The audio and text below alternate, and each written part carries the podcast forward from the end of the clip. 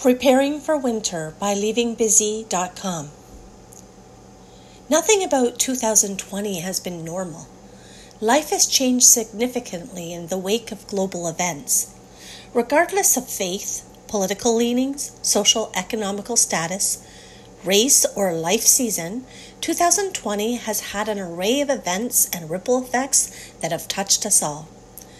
Everyone has a different spin on who is to blame what decisions should be made to hold people accountable, how our society should move forward, and what we can do about it personally. Our debates about COVID, politics, vaccines, guns, masks, end time events, racial issues, and the host of topics that divide us are important and need to happen. I'm not minimizing that at all. It's just that I can only control myself and my own decisions at the end of the day. I can use my voice to express my views, but ultimately, I need to continue with life's survival routine eat, sleep, work, and connect as we navigate these unprecedented times. This blog post will not delve into those issues because we could theorize all day and accomplish nothing meaningful to help with the most immediate question at hand Are you preparing for winter? What can we expect? Second wave. Almost immediately, parallels have been drawn to the Spanish flu that erupted in the early 1900s. A second and significantly worse onset of the plague ensued after a brief reprieve from the initial outbreak. In comparison, COVID numbers rose in the spring but have tapered this summer in the wake of lockdowns and other protective measures. We are slowly reopening with a tiny spike in infections, and fatalities have dropped significantly from the active cases. It remains to be seen if this winter will reignite the infamous second wave of infections and fatalities that experts predicted. With heated debates over the effectiveness and mandating of preventative measures and increasing impatience over the disruption of our traditional way of life expressed by dissidents, I am waiting and watching to see what transpires in the months to come when outdoor social opportunities are no longer available. I hope there isn't a second wave that brings sickness, death, lockdowns, and related issues this winter. But if it does happen, I don't want to be taken by surprise because of overconfidence or arrogance. I want to be safe in my home with the provision and fortitude to weather out the challenges until the wave passes. U.S. elections. The world is watching as the political divides in the USA reach epic proportions. The level of conflict in the U.S. has never been this volatile in my lifetime. With the nation so polarized, any election outcome is likely to start a civil war. I'm not an American, so I save all my emotional energy and social influence for Canadian politics. As one of the closest neighbors to the U.S. and being literally across the river from a major U.S. city, I am very interested in what is happening there.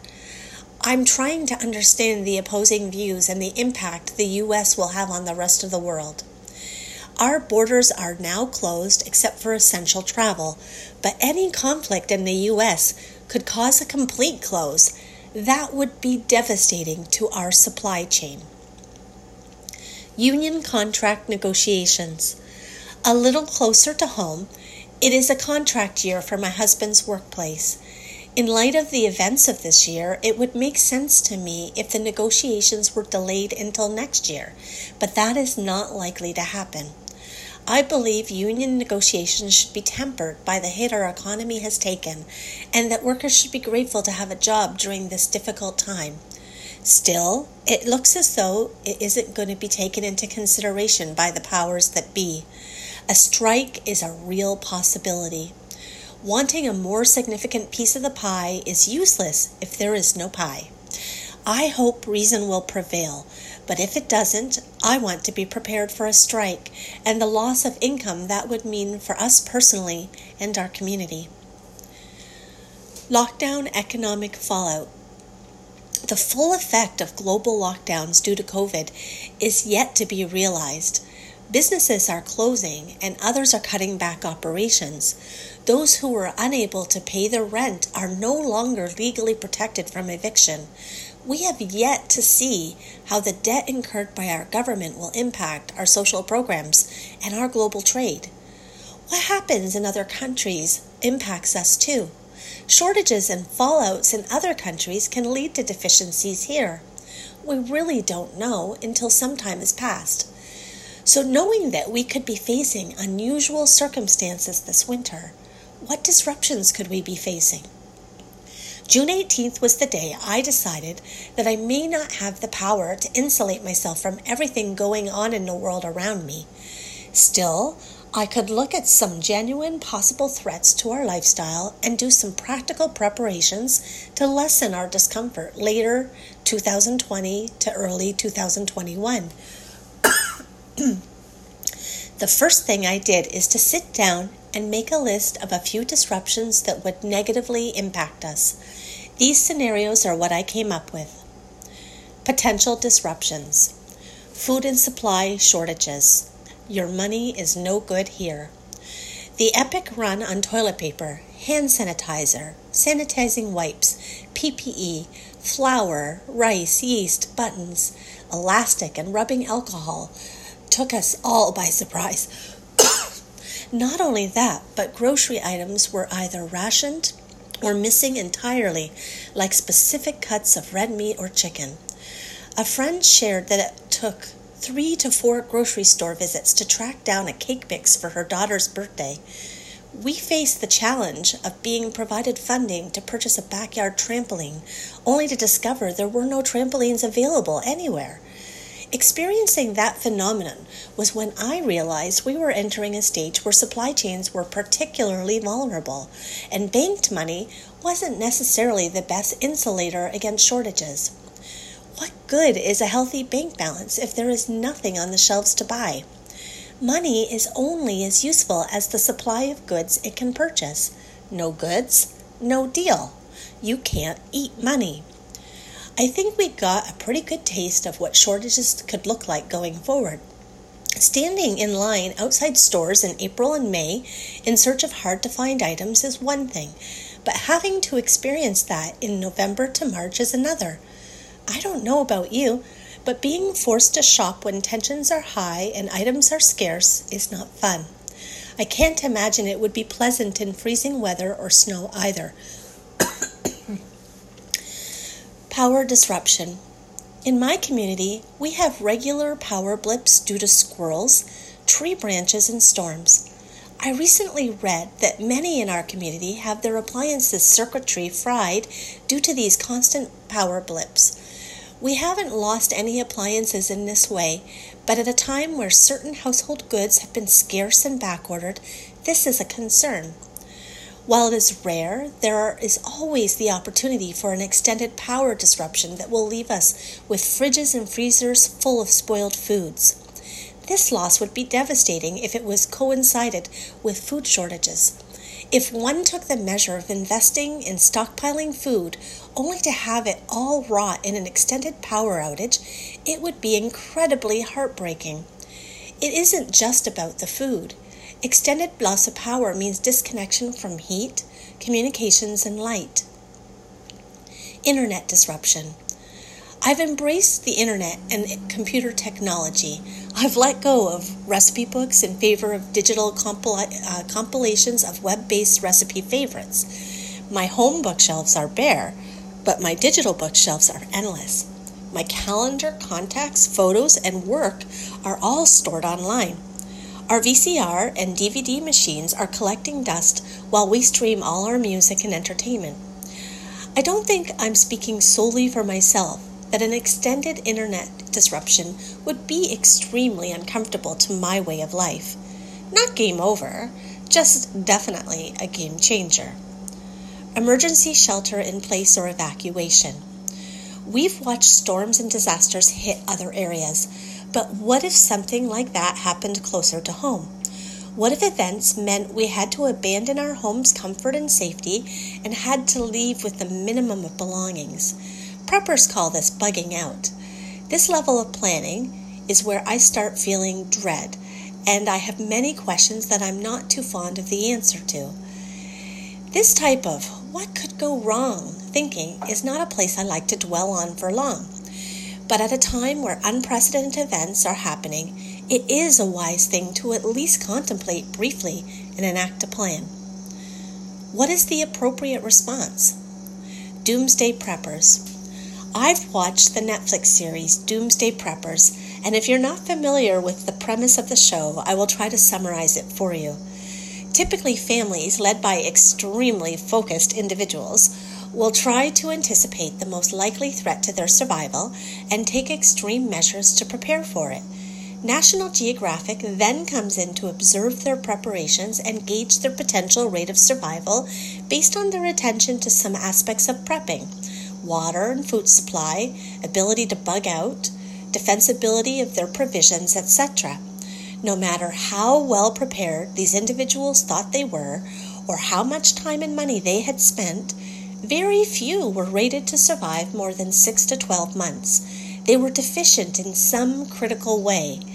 You don't need to watch the series for long before realizing that the producers chose some very eccentric individuals to feature in their episodes. Balance. I gleaned perspective from watching this series because you could try to prepare for the future as intensely as possible, but no one has complete control over world events or how other people will react around them. Knowing this, I have to temper my desire to be wise and prepare for the future with the knowledge that my faith and ability to cope with the unknown will be as valuable, if not more valuable, than any plans I may make. In other words, I would carefully measure the sacrifice and effort I make in preparing for future disasters against our quality of life and mental health now in the present that day of contemplation began a meaningful discussion with my husband. We then bought, spent some time, money, and energy focus to take some measures within our capacity parameters. I don't want to focus too much on the nitty gritty details because of, of what we have done for ourselves is not as important as the fact that we took a sobering look at what was happening around us and took what little practical action we could we set guidelines for what was reasonable for us and took action. That will look different for you and others depending on where you live and what your capacities are. Parameters. Setting parameters is a way to decide what is reasonable in terms of action you will take. In our case, we were willing to divert some of our income to prepping, but we wanted to conserve some cash savings and stay debt free. That means we didn't go on one massive spree and stockpile loads of expensive emergency food to survive the apocalypse. I've heard some people are doing that, but that wasn't possible within our parameters. Sean's comfort level is planning for three months, and mine is preparing for a year. All my preparations fall into working towards somewhere between the two perspectives it's crucial to set your parameters and go with that. Build a community. We have friends who have shared that they plan to go off grid. We have friends who have legal weapons and know how to use them. We've had conversations, and I take some comfort in understanding people's emergency plans, even if they seem radical to us at the current time. I found out very quickly that many people don't like to discuss potential disasters and how they plan to handle them. Dedicated Facebook groups and YouTubers have given me a safe place to discuss, learn, and share with those comfortable with that dialogue. Not to say that everyone in prepping communities are on the same page politically or on all issues, but there is basic agreement that there some attention to preparing for hard times is appropriate, especially now. The advice I've gleaned in these forums has been invaluable. Some of the links below are affiliate links, a link with a special tracking code. If you click on one and purchase an item, we will receive a commission. Click here to see a full disclaimer. Practical tips for food and supply shortage intentional food and supply management. Most people already go through the motions of prepping. if only for one to two weeks at a time. Preparing for a more extended amount of time is just an extension of that. Since more money is being spent and stored until needed in the future, more care needs to be taken to ensure the investment is not wasted due to damage, spoilage, or loss. Create a food and provision checklist. To help me better manage our household resources, I created a spreadsheet to inventory what we had, how much, and expiry dates. Yes, it was a lot of work at first, but I'm finding it extremely valuable, and now that it's set up, relatively easy to maintain maintaining an inventory. When I get home from shopping, or when I used to get home from shopping, I used to put away my groceries quickly, but now everything goes on the kitchen table to be inputted into our food and provision checklist. I start with the frozen and refrigerator foods first and work my way to the room temp pantry foods. Knowing what I have, how much, and when it expires is worth it. On the other side of maintaining the inventory is recording when I use food up. I used to toss packages in the garbage or recycle immediately, but now I let them collect on the corner of the counter and do a quick inventory update before disposing of them. These two tasks add some time to my household chores, but having a well maintained list has been so helpful that I wish I had done this sooner. Click here for a food and provision checklist. Expired food. The first thing I realized is that I have a lot of expired food.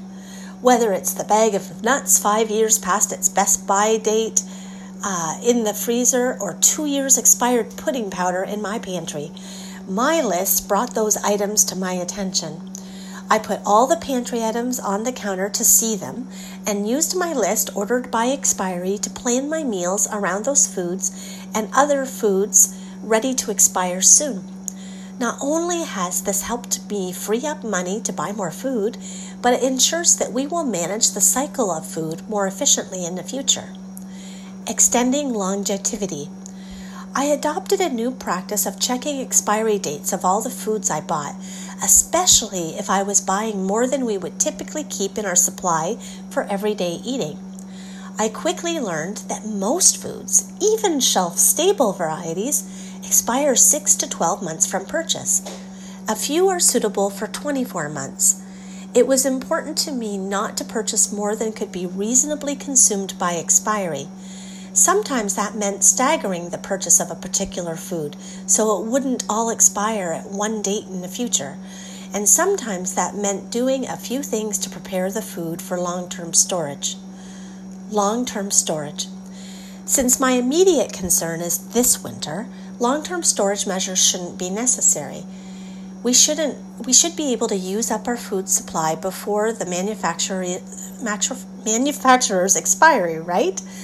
Well, maybe not. You see, many of the foods I am stockpiling are critical for an emergency, but not so much when food is abundant. An example is flour, sugar, salt, yeast, non fat milk powder, food provisions needed to make standard bread. If you cannot buy bread at the grocery store, those ingredients are life. So, what happens to all those foods I have stored if a disaster is averted and I never need to make bread? Do I let them expire? Do I bake a bunch of bread and give it away? Well, I decided to preserve as much food as possible in a manner that would extend the shelf life for long term storage. Preventing food spoilage. The most significant contributors to food spoilage are temperature, moisture, oxygen, light, bugs, or rodents. Bugs. One of the best things you can do when you come home with a bag of rice, flour, beans, etc., is to put it in the freezer for three days. This practice will kill any microscopic live bugs that might be on in or on that food.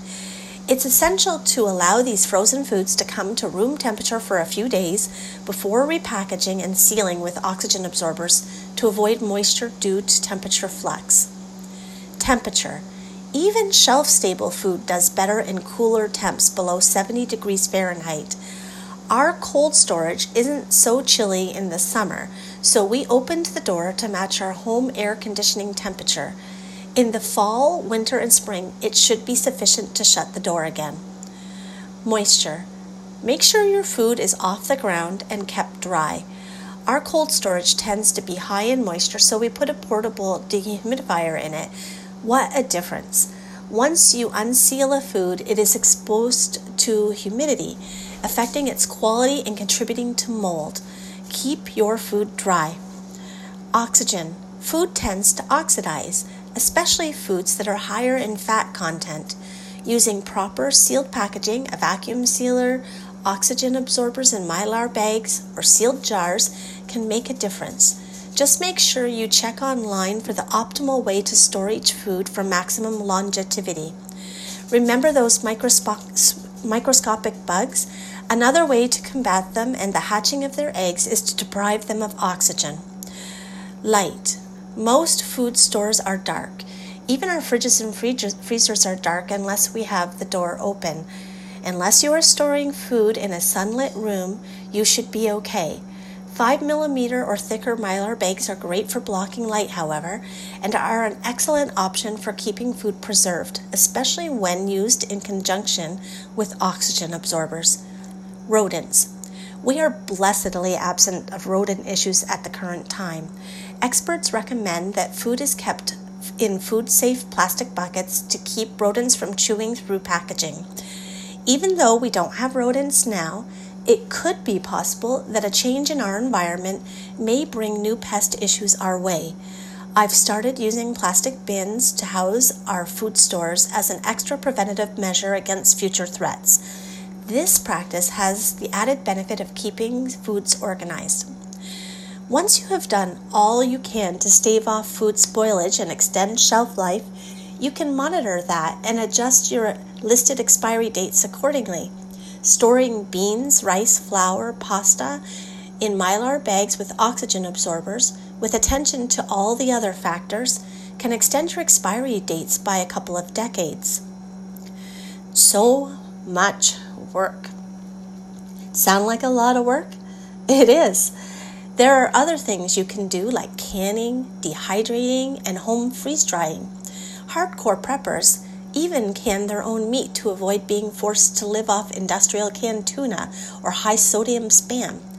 I dislike canned meat options, and I don't trust my canning abilities enough to try making my own. When it comes to repackaging with my vacuum sealer or mylar bags with oxygen absorbers, I don't mind a little effort, but some foods won't work with those methods. Is there an easier way? If you are looking for more convenience and worry free prepping options, you can try freeze dried food. It's more expensive than other methods, but it's easier. I've gone this route for some hard to stockpile items like fruits, veggies, and dairy. A lot of suppliers are sold out or have limited options, but I recently heard about a company called Thrive Life. Their selection of freeze dried and dehydrated foods is the best I've seen and the sealed cans are guaranteed to be fresh up to 25 years or one year after opening. Check out my link. Practical tips to prepare. Practical tips for power disruption. Anyone who has experienced even a brief power outage knows the necessity of having flashlights, candles, and batteries on hand. In the case of an extended power outage, a generator would be beneficial in keeping your fridge, freezer, and heat on. Just keep in mind that more is necessary than merely purchasing a generator. It would help if you thought about how you will wire it into your home and make the vital installations. You need to know how to use it. It would help if you stored gasoline to fuel it and rotate the gas out. Use your inventory list to monitor expiry. This measure ensures you are calm and ready to switch from generator power to putting yourself uh, without putting yourself in danger when an unforeseen emergency occurs. Communication is essential during an outage to keep your devices charged and, if necessary, have an external charger ready to keep your devices charged. Wi Fi down? Having a battery operated radio could be a way to stay updated, depending on how extensive the outage is in your area. Of course, power outages mean that digital entertainment is unlikely, so be ready with some non technical activities like books, coloring pages, games, and puzzles. It is safe to go, if it is safe, go outdoors and visit neighbors. If you're not sure what you would need in the case of a power outage, it would be fun to practice by pretending you have no power for an evening or even a weekend to experience the realities.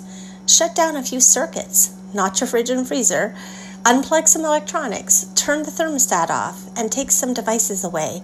You'll find out very quickly how dependent on electricity we are and what might be needed to provide some comfort in the absence of the ability to flip the switch back on. Practical tips for internet disruption. This scenario is a bit scarier. An extensive EMP situation could wipe out electronics and data that would send us back a hundred years. I'm not ready to contemplate that fully yet, but I'm listening to a fictional book called One Second After by William R. Forstchen that talks about such an event's reality. The most imminent survival danger I came up with was access to my recipes you have to understand that I follow recipes for dishes I've made for over 40 years. I have to refer to them every single time. This lapse of memory is frustrating for me on a good day, but I would be lost in a situation where I'm trying to prepare food with obstacles to convenience. Those nourishing foods I've prepped and inventoried are great, unless I've forgotten what they're for and how I plan to utilize them. So currently, my biggest practical tip is to print off any recipes or survival instructions that you might need in an emergency and make a binder. Old school, I know, in an age where paper is taboo. But if you have to Google or download it, make sure you have a hard copy. The only way to truly understand this is to simulate it and see what you find yourself needing. Practical tips for emergency shelter in place or evacuation. As I mentioned earlier in this article, I haven't spent a lot of time thinking about this preparation level, but I'm slowly moving toward it. The first step was to take a look at a basic 72 hour shelter in place approach to a local emergency.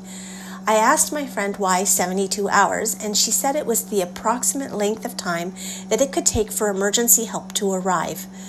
There are many recommendations regarding what you need for such a scenario, such as adequate water, sanitation disposal, food, clean clothes, and warmth.